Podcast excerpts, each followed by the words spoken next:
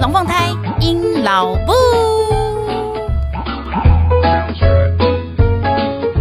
Hello，各位朋友，大家好，我是鹰老布。现在您所收听的是隔壁龙凤胎鹰老布 EP 二十九，布金宫长子唯一高光时刻来了，让我们欢迎布金宫长子。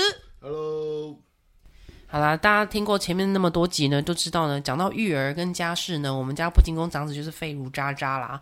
那他现在唯一最大的专长，大概就只剩下呃屈指可数的倒垃圾、拿包裹，还有跟小孩因为那个那叫什么同岛一命，他们三个 同同样路线上下学，呃，再也没了耶。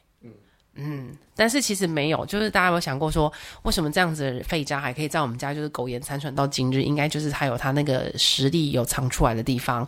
所以呢，我们今天就来聊聊他唯一的高光时刻。我们家呢比较有趣的一件事情是我们家的那个经济分配上面，就是我们家都把钱花到哪里去？呃，我们从还没有小孩之前呢，大概经济花费最大的就是在于每年应该会出非常多次的国出去玩。嗯哼。然后花很多钱在吃东西，是。然后有了小孩子之后呢，哎，也蛮奇怪的，就是反而觉得带小孩出去玩是一种呃自虐挑战。对对对，就成就达成这样子，check check check。然后有啦，有比较另外一个花费，就是每个月我们其实花最大的钱是在他们的教育上面嘛，所以我们算是一个很寓教于乐的家庭。自己讲都觉得很羞愧。好的，那一定会有人问过我们说：“哎，那你们一家四口这样出去玩？之前我们有一集有录过啊，就是在小朋友两岁之前的话，飞机票真的是不用钱的，免费机票。但是呢，哎，因为我弟最近有有这个疑虑，然后说：啊，你们不是说不用钱，那为什么还是我要被 charge 一点点钱？请问一下，布金宫长子那个钱是什么钱？税金哦，飞，所以小朋友就算飞机票不用钱，还是需要税金。是啊，可是税金应该相对没什么感觉啦。也不能这么说，对某些人来讲，啊、一笔花费啊，是，对，终究还是税金有没有一概刮的那个算法？比如说是原本机票票价的，没有哎、欸，他会因为那牵扯到你要飞去的什么机场税，然后还有包括那个国家它有什么出入境，哦，都不一定。好，反正总之呢，两岁就算不用买那个机票，然后但是你还是要有付一点点的税金。嗯、那因为我们家呢，两岁之后刚好就巧遇了那个。好好难得一见的那个疫情，所以我们其实也是忍了很多年没出国。那当然，虽然最近的话，大家就应该从报章杂志都知道，那个出国已经是每天那个淘金那边挤到个爆炸这样。那所以呢，我们一家四口其实也开始恢复了原本往常的生活了。那大家可能就觉得说，我们是不是家财万贯，可以一天到晚那样出国，然后一天到晚听我们在讲说，好像那个哎又做商务舱啊，哎又做干嘛的？大家可能会对我们有想象很多。哎，大家请记得我姓杨不姓王，就是我不知道，然后我不姓张，反正也不姓郭。总总之呢，我们只是就是。呃，用了一些方式，然后因为我们家这一块的部，呃，这一块部分那个主理人呢，哎，好好，最近这个词很好用，主理人的部分就是布金宫长子，所以今天邀请布金宫长子能来跟大家聊一聊，请问你要如何带一家四口出去玩那么多次，然后又好像看起来是很奢华的那个行程以及舱舱等？你们又不是什么很很有钱的人的话，你们怎么去做到把大钱化成小钱，甚至把小钱化成呃省钱的这个方法？哈、嗯，好来，那我们现在就是把主要分成两大部分。第一个部分，我们现在来聊机票，怎么样买到便宜的机票？那我上网看了一下，一般人就是会用这几个方式去取得便宜的机票。第一个就是用比价网去决定机票，这个应该很多人都会做的啦。那在第二点呢，就是一次搜寻的时候呢，麻烦大家不要搜寻两个人，也不要搜寻四个人的机票，你就搜寻单人的就好。嗯，因为呢，两个人你设定两个人或是四个人的时候，他会认为你是要连排的、连位的，那其实那样子的机位呢就会比较少，然后飞机也比较少，所以他就可能非常。很很有可能就会开出高价一点的票给你了，就开不出比较最便宜的票，所以用单人票价去选会比较好。第三个呢，就是记得用无痕的模式去搜寻机票，也就是说，每一次你搜寻完机票之后呢，把那些所有的资料全部清清干净，把那个 cookie 全部删一删，不然它就会记录出，哎，你之前你最近正积极的在搜寻什么哦，它可能就会开始哎抬高你的那个。就是搜寻记录跟价码了。那第四点呢，就是老方法啦，就是机票早一点订啦。这当然是早鸟优惠啦。哈。那还有呢，有在这边推荐大家几个最佳订票时间。呃，首先呢，你的旅游日期来回最好是挑在星期二、星期三，就是周间，这个是最好最便宜的时候。那五六日想当然了，就是一定是很贵啦。嗯、那还有一个不成文的听说。听说，如果你是在台北时间 啊，当然就是全台湾时间。台北台北时间的星期三早上去下定，好像平均来讲票价是最漂亮的。那下一点呢？第五点就是很简单啊，就是成为航空公司的会员，因为它就会帮你开始累积你的里程数啦，然后有些热门的一些折扣，它都会推播给你。嗯、那另外第六点呢，就是选择可要转机的航班，而不是直飞，直飞一定是最贵的。第七点呢，有的人会去凹旅行社，为什么呢？因为旅行社有一些团，他们是用包包机的方法，那难保有人会取消，那你就是去凹看看，哎、嗯欸，你反正多那一两张，那不如卖给我吧。好，那第八个就是选择联航，这个好像其实我们也常常做了。对啊，以前都有很爱追哪一家新的联航开始，然后大特价有一阵子很常开联航。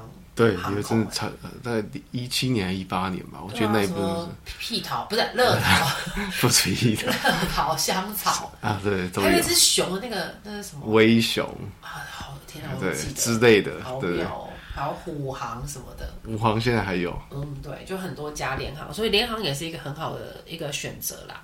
我们在。欧洲的时候非常非常常用联航，哦、它真的是那个叫什么 EasyJet 还是？但是它那个机票真的是便宜到太夸张了。蛮印象，好像那时候在英国念书，英国飞欧洲大概就是你会发现特价的时候，大概就是来回就是三千块台币。我记得还有很夸张，我们那时候有时候，比如说假日，我们都是用看随便开开出来最便宜，我们就去那个地方，可能听都没听过。对对对，比如说日是比利时的某一个真的没听过的一个小镇，嗯、反正就是总之就冲了这样。OK，好，那第九点最强的省钱之道之一呢，就是联名卡啦。嗯，或者是什么有一些特优惠期间的时候，他们会推出来啊。现在他们其实大家都网络行销做的非常好，嗯、可以查得到。好啦，那接下来就是不惊弓长子的部分了。请问一下，带一家四口出去玩，怎么样才能够像你们家一样？好，讲的好像嘴很软。怎么样可以像我们家一样，就是可以做到呃，出去不要花太多钱在机票上面？嗯。我觉得我目前应该都主要用两个方法啊。第一个就是用信用卡的点数来转换里程，然后再去兑换机票，这是一种。那另外一种就是，我以为台湾的信用卡只能去换换成高铁，然后还有换一些脚踏车跟锅碗瓢盆。台湾信用卡主要是分两个嘛，一个就是现金回馈，那另外一个就是点数的累积。那因为比较不注重点数累积，对，因为。我们大家还是比较喜欢现金回馈，比较有感觉啦，因为马上就有感觉。可是如果你那些点数可以好好利用的话，点数其实也可以跟现金回馈扯上一点关系。那另外一大块就会是你可以转换成那个航空的里程。嗯，那每一家的信用卡公司会有跟不同航空公司签约，那会有可以不同的兑换这样子。OK，所以我们其中的方式就是用信用卡，对，感恩信用卡。那他们呢？那另外一个就是哦，最近回家会用，就是用外站出发票的概念。哦，这个我们好像刚用过，跟大家介绍一下，最近我们用的这个最近期的是什么方式？这个这个我有跟你解释过很多次，我觉得你也可以试着讲看看。就是其实我们之前有跟大家，就发现我们年初开始就开始出国，我们年初的时候先去了一趟新加坡。嗯、那为什么要去那一趟新加坡？其实那一趟是快闪，嗯，几乎没什么人知道。那原因是因为我们做那个动作是要去刷第一波机票。对，把它肥起来，嗯，然后才能够去飞飞我们这一次主要的那一趟机票主要的飞法，就是我们要去美国，嗯，然后美国来回之后呢，我们就还要再回去新加坡补补补补最后一趟回去，对，所以今年很多我的朋友都会说啊，新加坡是有什么好玩的？为什么 一直要去。新加坡？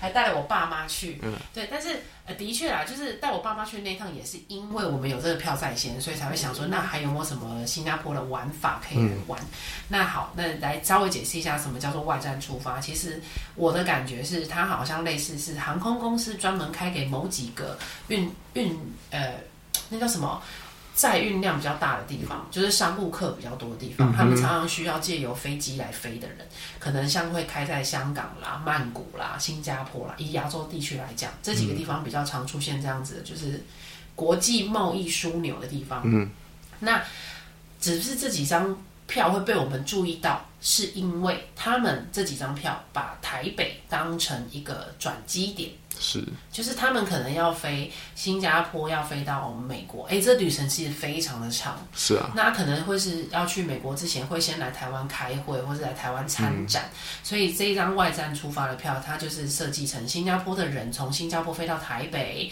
那接下来呢，就是台北飞美国，嗯、接下来台美国回来之后再回到台北，最后一趟就是台北再回去新加坡。是的，那我们身为台湾人去跟人家买这张票。就有个额外的要付出的代价，就是它的程序是不能更改的。第一张票一定要从新加坡飞出来到台北。嗯、这是这也是最多人买外站票会想要问的问题。嗯，对，就是你哦，我可不可以第一段不要？要，因为我只是想要飞美国啊。可是这件事情是不可以成立，不能的，对，不允许。第一段票绝对不可以。对，第一段没飞，就是后面全部就废掉。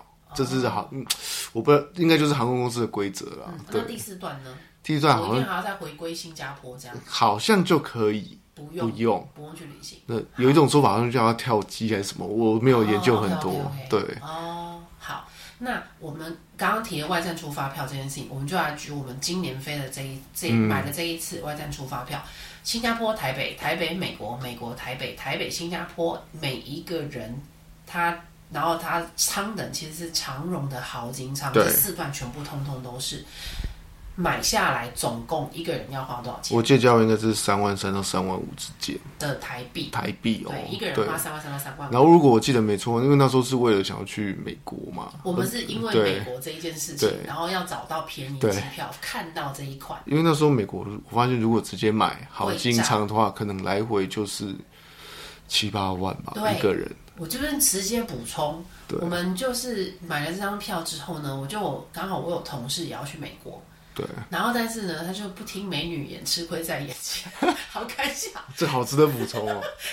他真的被我笑到炸掉哎，就是我们是同一个，他比我们早去美国两个礼拜，两个礼拜而已哦，嗯、而且。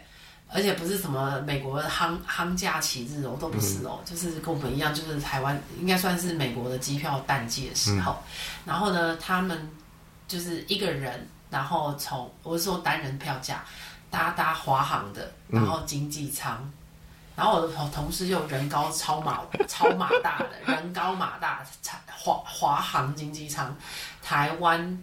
美国来回，而且它是同一个进出，它都是降落在洛旧金山。对，而我们还不同哦。啊，对，对对对，我们还旧金山进洛杉矶出哦，它是旧金山的当地这样子而已。他就跟我说，他因为怕他的那个脚。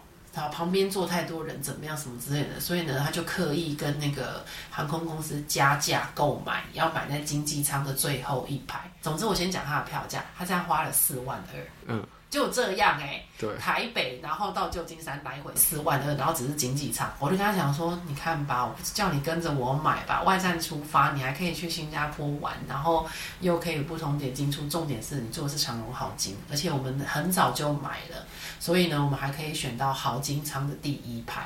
我我真认真觉得豪金跟经济舱是其实这落差是很大，对，虽然虽对，尤其是像我们这种胖子，这个卡达乌真的会挤到美国，是 OK 呢。而且你说长途真的特别有感觉，舒服。而且还带一个小孩，对，你说如果飞一个什么两个小时、三个小时，那都我觉得还可以忍受。豪金舱是美国的，我觉得不用开玩笑，让自己好过点。是，对，好，所以呢，这个是我们直接体验到外站出发的这件事情的好处。嗯，那就也推荐大家啦，如果下次你可以要，哎，外站出发票从哪边才能够找到这种资讯？哦，现在很多那种那种呃介绍机票的网红啊，或者是社那种社、嗯、社团啊，都会论坛都会有介绍外站出发的票啊，嗯、大家应该随便查一下就会有了。或是锁定不仅工长子的 FB 嘛。我我倒是没有这样子，自己自己我自己买就好了，不用不要分享。好的，好，下一个呢，讲完了机票，我们来讲饭店。嗯，那饭店部分的话呢，我也稍微跟大家提供一下。住饭店的话，基本上，嗯，就你有民宿或什么之类可以选择啦。嗯、那我就是集中在某一块好了。我们就来讲杯杯开，赶快的急。我希望饭店帮我免费升等。嗯，哎，这个有些人就会来玩。那我跟大家讲一下，就是有哪几个状况，饭店非常有很大的几率会帮你免费升等。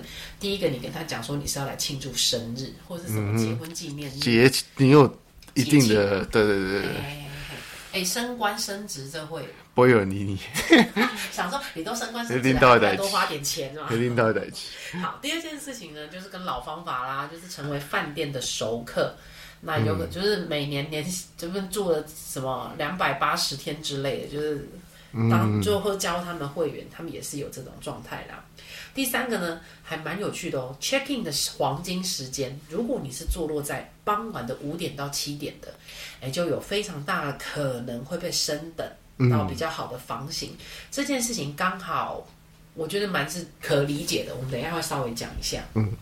第四个呢，他倒是建议是直接在饭店官网订房。哦，对啊，因为。你等于是让饭店少被那些那种第三方嗯抽，对什么抽抽一手，对。可是我觉得看下来还是 Hotels.com 之类的比价网会买到比较便宜的房型。或者是说，因为你你习惯在那些网站买，是因为它一次给你给你很多资讯嘛，你不会只看得到一家，对，对，对，所以你可以换个方式说，你可以从这些比价网先找到你锁定的目标，嗯嗯，那再去看说，哎，它官网会不会？有什么比较不一样的方案或是什么？而且因为我们讲的是说，帮你的房间升等，如果你是在他他人的平台上面买的，被升等几率超低的。对，因为他就觉得你是你是贪小便宜进来，还想要再你是你是简简单讲就是你是旅行社帮你订的啦，他不需要特别为你对，没有没有机会可赚。对，好，第五点呢，呃，简单啦，淡季嘛。嗯，如果是淡季去的话，很容易获得升等。再来第六点，这个真的是要有点没更小了，直接告诉饭店你是网红。这这我就不这我这我还真不知道啊。我我还没有到这不要脸的地步，我我磨磨看，大家帮我多分享频道，我哪天去试试看，就是直接带来录音机去，然后就大家可以听到我自己跟他讲说我是网红，然后看状况怎么样。是，好敢讲。第七个呢，真的是人之常情啦，请大家态度要谦虚有礼貌。我之前也有听过一个，在 Vegas，如果你是去饭店，然后你要 check in 之前，在你的手掌心加个二十块美金。那么他们这个方法叫什么？三明治还是什么？就是什么？有用吗？我记得你有，我没有试过一次，在结果好像就升了一等啊，但是没有特别。那个 CP 值你加多少钱啊？通常会加到二十块。就是台币大概六七百块，对，六七百块帮你房间升个等是可以，只是说，只是说你你会觉得，我觉得好像没有什么特别经验啦，对，只能这么说啦。可是可是那时候就你会想要试，那时候的心态是想，哎、试一试看，对，网络传说，对，好了解。OK，那以上这几个呢，就是网络上面提供给大家，就是让你的饭店争取升等的方法。嗯、那请问一下，不仅工长子，哎、欸，我们家。好像不只是需要升等的，我们家也、嗯、对啊，一家四口出去，我有发现一件事情，为什么我们好像都会锁定某一些特定的饭店来住？哦，好了，这个可能就是你的小撇步，来跟大家分享一下我们家的饭店部分呢。这一样会有两个点啊，第一个是因为像之前讲到信用卡嘛，那其实有些比较高阶信用卡，它会给你一些饭店的高阶会员，那这些台湾的信用卡。台湾好像没有，我们主要还是用美国的信用卡啊。对，美国信用卡有给到一些饭店的高级会员。对，因为我本人自己拥有美国的 A 美国运通卡跟台湾发的美国运通卡，他们其实还是我觉得在使用上面感受度落差还是非常大。是啊，是啊。对，美国的 A 卡才会有那种比较尊爵不凡的的 feel 出现，台湾的 A 卡。就拍刷，对，那局限。那如果他送了这些饭呃这种饭店集团的会籍的话，嗯、那其他就很多优惠，例如说什么，可你可以呃提早入住啊，然后送你早餐啊，很高吗？呃，至少有一定的水准以上啊。看每一家不每一家不同，每一家不同。可是例如说像希尔顿，他可能就送到最高阶的钻卡。哦、那钻卡会员的话，其实就送你早餐。那你可以早餐。对，然后你可以延迟退房，然后另外一个状况就是你也有机会升等，升等对，那这些就是呃，第一个是我们可以挑利用这些高卡的汇集，嗯。去去选择你要的饭店嘛，你就可以得到好的礼遇。你刚刚说到免费升等这件事情，是他只要看到你是钻卡，他就会帮你升等。不会，他会是他好听都会说啊，我们是当天的房况啊，给这些高阶会员有升等的机会。但其实不一定，真的不一定。那基本上，嗯、我看你每一次出去之前，你都会在这边。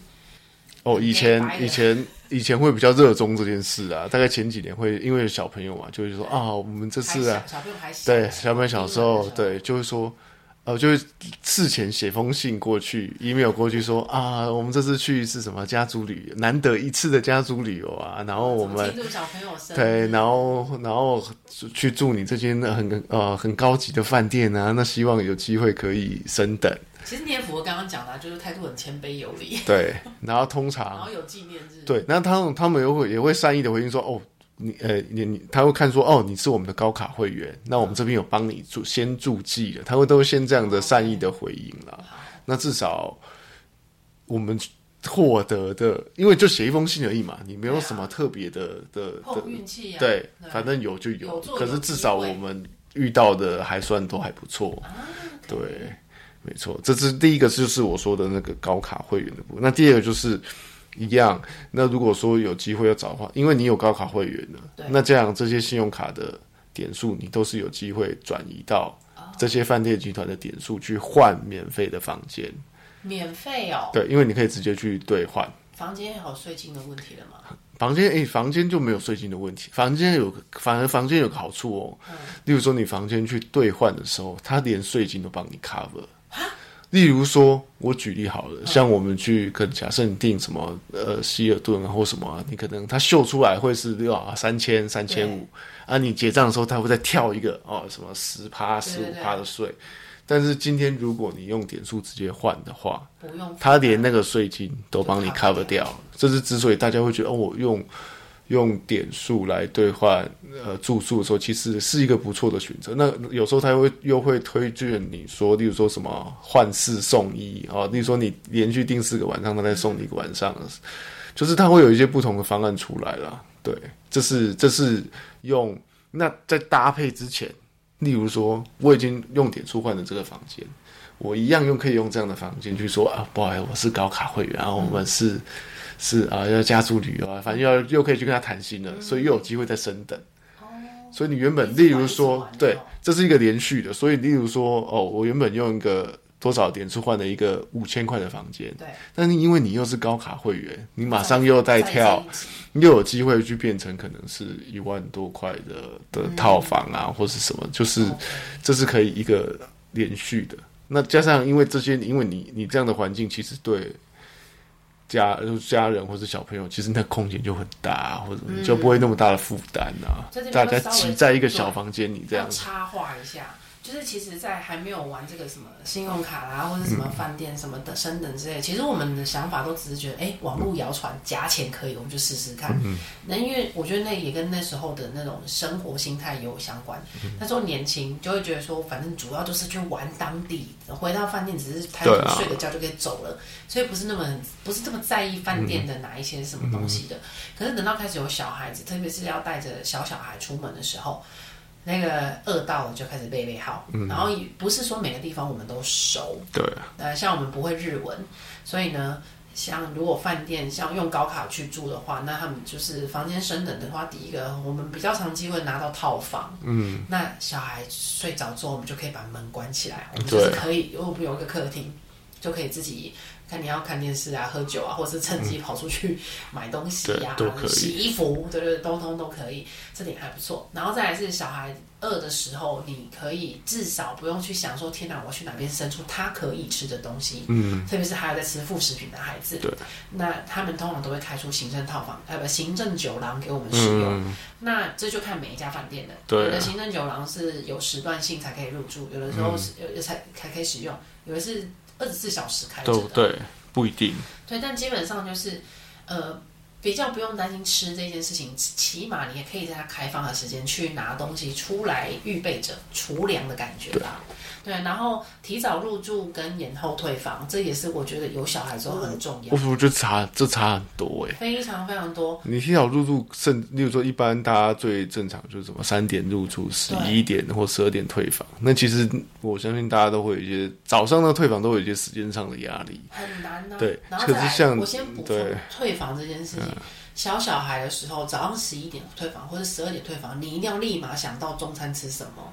对，你要赶快拔掐，然后那个车程你还要计算得很清楚，嗯、不能饿到孩子，不然你那天真的被孩子吵疯了。对，那如果你可以延后退房，我们通常都延到下午四点，其实小孩都可以吃完的饭，然后还睡了个午觉，甚至还可以起来再玩一下游泳池的水，嗯，然后才就是悠悠哉哉的撤撤离开。对啊，这件事情对于有小孩来讲很好，我觉得这差很多。对，然后所以回归到刚刚那一个，嗯、为什么网络上面会讲说最好的 check in 时间是在下午的五点到七点？嗯、因为像我们这款人给人家拿了好房间了，然后我们又给人家使用了延后退房，嗯，那所以我们到了下午四点才要走人，嗯，四点走人之后，他们开始清房间，这时候如果五点。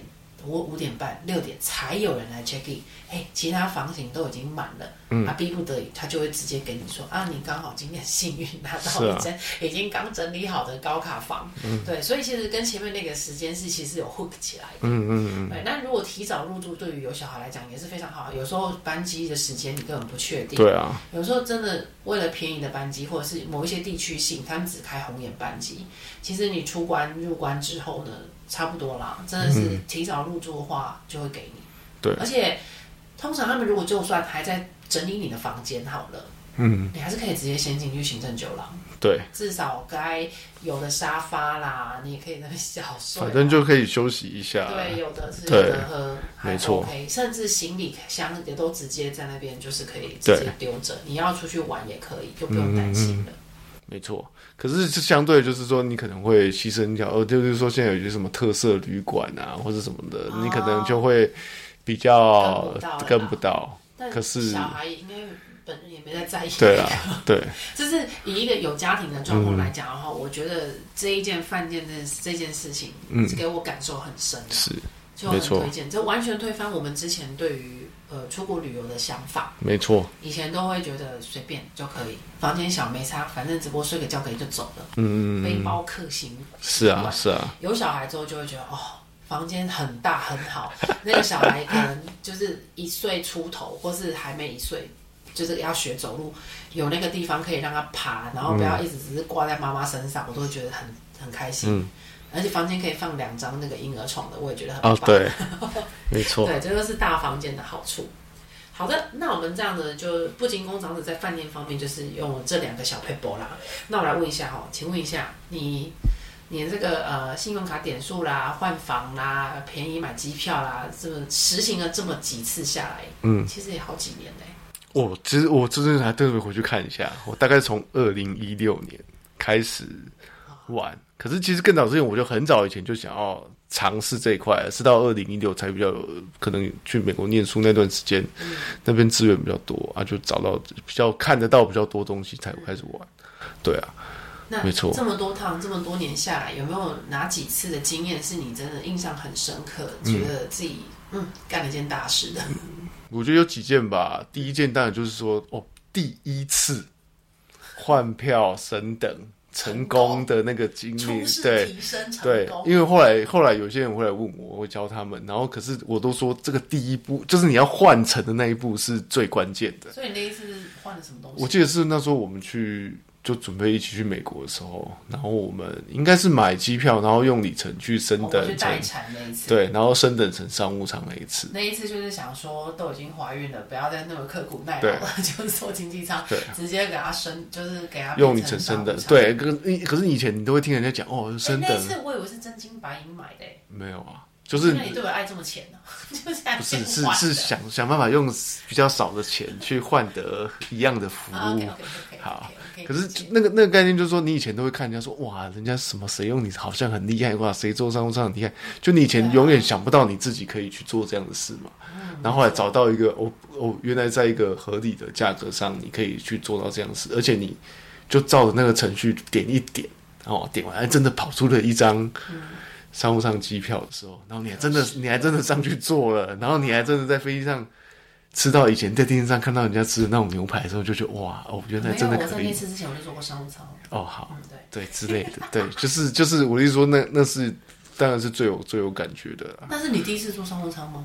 应该是吧。啊、就是啊，对哦，哇哦，就是哦，原来是这样子的哦，不好意思了，我就看得出来我们的那个，对，好，社社经地位不同，对，好，第二次呢？第二次，第二个让第二个非常印象深刻的，第二个就是后来我小孩子出生了，嗯、那时候岳父岳母要想要来那个，就是来美国看小孩，然后他就想说，是我爸、我妈跟我我小弟，然后那时候那时候想说，靠，怎么？就是如果可以在哦，我先讲一下当时的时空背景。那时候我爸呢，我怀孕的时候，我爸确诊那个确定口腔癌，确诊口腔癌也对啦，就是确定口腔癌。然后那时候我们就一直以那个你要赶快看好你的病，就是以生小孩这件事情叫他要来看孙子为那个努力的目标。嗯，所以那一次就是以就是大家可以想象的，就是它是一个刚做完的电疗、化疗跟所有疗程，一个产。一个孱弱的老人，嗯、然后跟着我妈，然后我弟是硬嫁他来，是因为我想说两个老的互相扶持，然后又是直接进纽约，嘎嘎。我说你一个笑脸的，但是我弟跟我说他英语也很烂，嗯、我说不管你，反正就是你要带着他们一一个年轻人要扛两个老人过来，这样、嗯、就是总共是三个人。那一次当然就是想说都已经这么虚弱，就当然是让他就是因为很很远的飞行，十七小时，就想说让他们就是做那个。好的，我跟你讲，那时候如果有头等舱就会买，只可惜那时候台湾并没有头等舱，目前你好像还没有直飞的。应该说现在头等舱在台湾不太流行了，台湾的航空公司不流行了。对对对，所以那时候我们唯一能看到最好的位置就是长荣的那个黄喜桂冠，就是商务舱。长荣商务舱。对。然后所以呢，那一次直接一句话喊破，嗯，三个人台北纽约来回长荣商务舱原价那个年代。我有看到台币应该要花五十四万三个人，因为一个人十八万，好像要。到我们最后面三个人，我们总共花的真金白银的部分，我们花了三二十一万。对，大概一个人七万块，一个人七万块把它处理起来，对，来回的。那这个方式就是用用点数，呃，去购对对，用购买点数或是用信用卡或点数去换。那这个其实这个用购买点数这个概念，其实以后可以再讲啦。嗯、对，那它有又是另外一个。另另外一种方式，累对，贵从很累。因为我，我还记得，我还记得那时候我打电话到南美洲。对，就是我还记得打电话，因为那就是讲西班牙。一天到晚欧啦欧啦，我起鬼挂包，然后就是花讯号很弱。虽然用线上可以换，但是后来好像我忘记什么事情，啊、反正要调了一段时间，最后。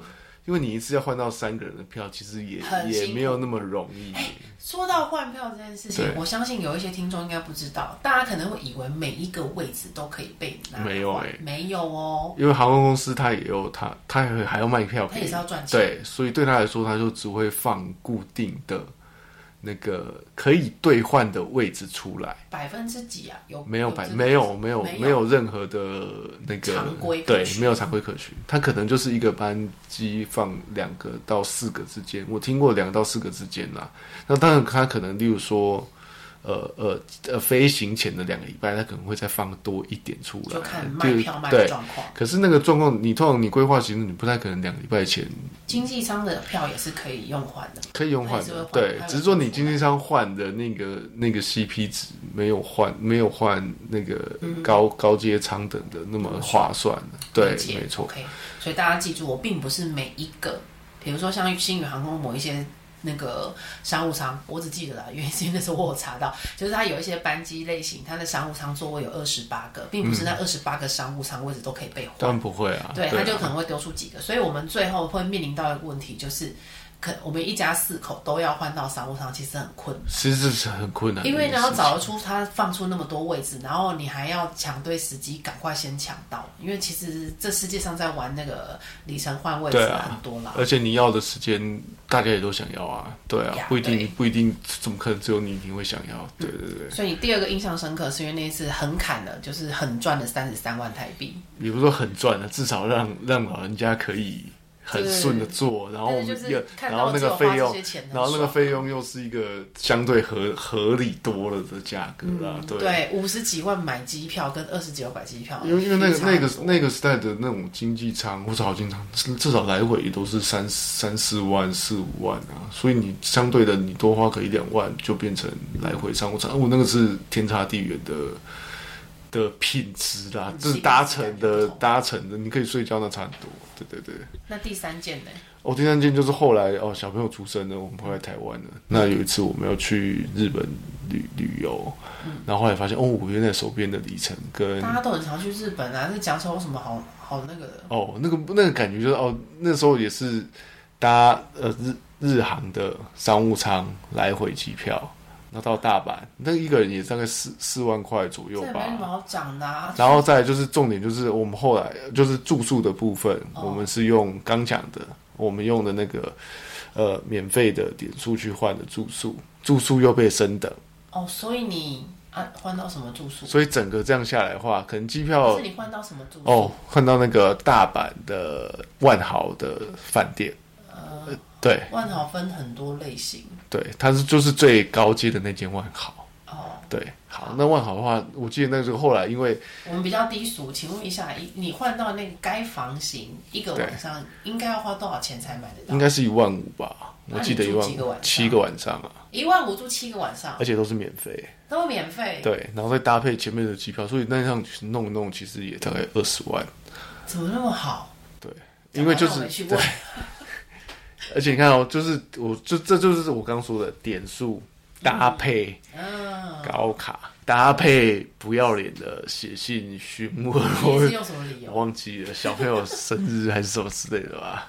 好糟糕啊！反正就是这样子。然后那一趟就觉得哦，就是哦，亚洲可以这样子搞。那次住的是 Concord 吗？不是，就是。欸就是就是那个 Marriott，就是万豪的。康阔是那间饭店的原因，是因为他是把我们安排在，因为它是非常高楼。对。然后，所以它有非就是百万夜景。对。然后我看过之前有那个 YouTuber 去住过，就是直接拍那个二十四小时那种缩影。对对，有我们就是那七天看到你了。对，就是这这 真的非常不要脸。然后你又可以行政酒廊进去。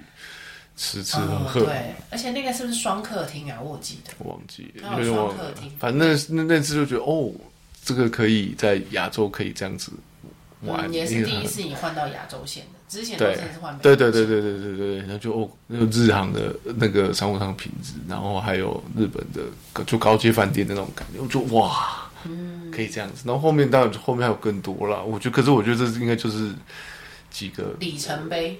比较脑袋比较有印象的，远远远一点比较有印象的，因为中间还有很多，我觉得太那个就就细项的太多了，对对对。嗯，起码至少就是我们家在玩玩的这一块，还蛮多人会问我们这一些事情的。嗯嗯。那就今天就是稍微就是开了这一集，跟大家稍微讲一下，我们并不是一般人所想的那种，就是。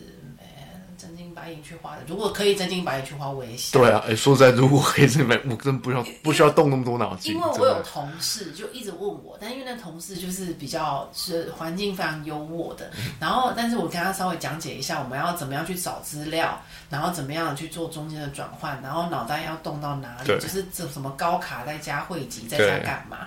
我发现我跟他解释完之后，我就跟他讲说，不是啊，大姐啊你。又不缺这个钱，对，你直接想去哪里就去哪里。而且我们这样做有一个比较，对于他们来讲，对于大姐类型来讲比较难执行的是，我们这些都要非常早以前就是计划好，啊、然后锁定。因为就像刚讲的，例如说一个班机，假设它就是放出四个位置，对，那你你当然在它刚放出来的时候，你就你就应该有机会去抢得到，对，不然到后面，因为它被抢到就是。这它就是没了，了对，你就查到永远都是零，对，对，那个日子你就是没有了，对，对，对。所以我就跟大姐讲说，不是啊，按、啊、我们的方式可能就没有办法符合你，因为像他们可能就是会想说啊，对哈、哦，樱花开啊，不然下一个礼拜来去。我说这个我就没办法帮你办到了，对啊，我们可能要去年的这时候就已经先定好今年的了，对，对，所以像我们家很多的旅游计划真的都是最慢啦，半年前啦，对。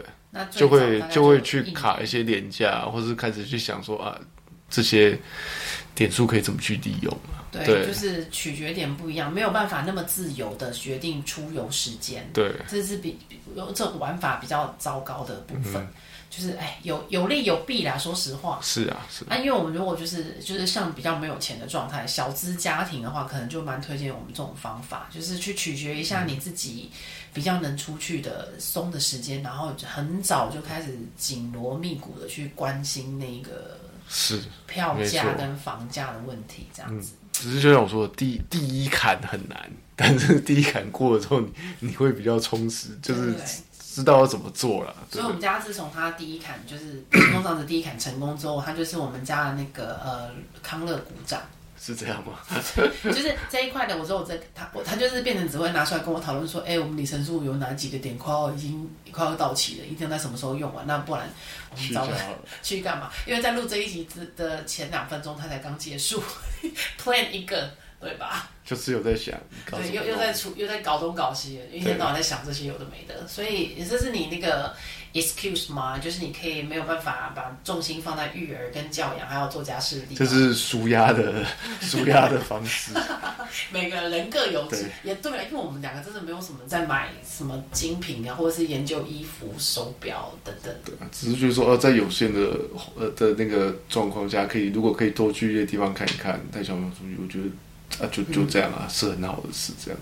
就觉得还蛮开心，可以让我们看一看这世界上不同的东西、啊。对，有啊，也啊，趁现在还还有点经济能力，也不知道我们老的时候会怎么样，他们可能就要靠自己的。对，而且他们也会越来越忙嘛。对啊。他说：“对，希望他们知知知足长进年呀。嗯” yeah. 好，那这一集呢，就是跟大家解密了一下我们家一家四口是怎么样比较能够便宜轻松玩。然后花费不要太大，不要造成生生命以及生活的负担的方式。嗯、那如果呢，你对于不仅工长子的这些小撇步、小撇步呢，你有想要更了解的地方，或者是你有什么心得想要跟他一起交流的话呢，都非常欢迎在 FB 还有 IG 寻找隔壁龙山银老木。那你可以私讯给我，也可以留言，然后可以指明说我要给不仅工长子。哦、那对，好，我就会传给他。这样我很紧张。你你看，不是这样子，我才有办法去尝试。那一招就是跟饭店说我是网红，希望大家可以帮我就是极力要集气达到这一块。我们来试试看，我如果我在不要脸就跟他说我是网红，看他会怎么样，嗯，把我打出去，或者是直接看我那个月听率，叫我开后台，好烦哦。好啦，那这一集呢就到这边告一段落喽，那就跟大家说个拜拜喽。好，拜拜，再见，拜拜。